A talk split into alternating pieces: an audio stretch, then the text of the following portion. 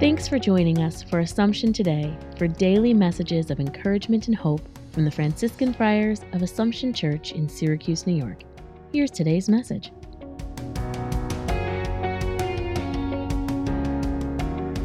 July the 31st. Today's Old Testament reading from the book of Leviticus speaks of the Jubilee year.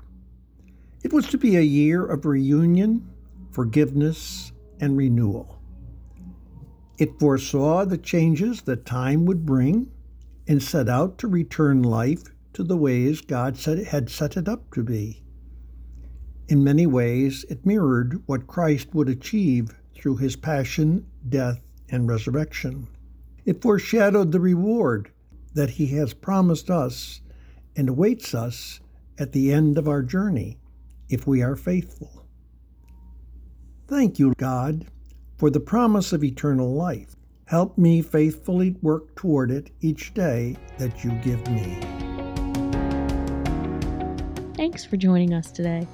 Connect with us online at AssumptionSYR.org.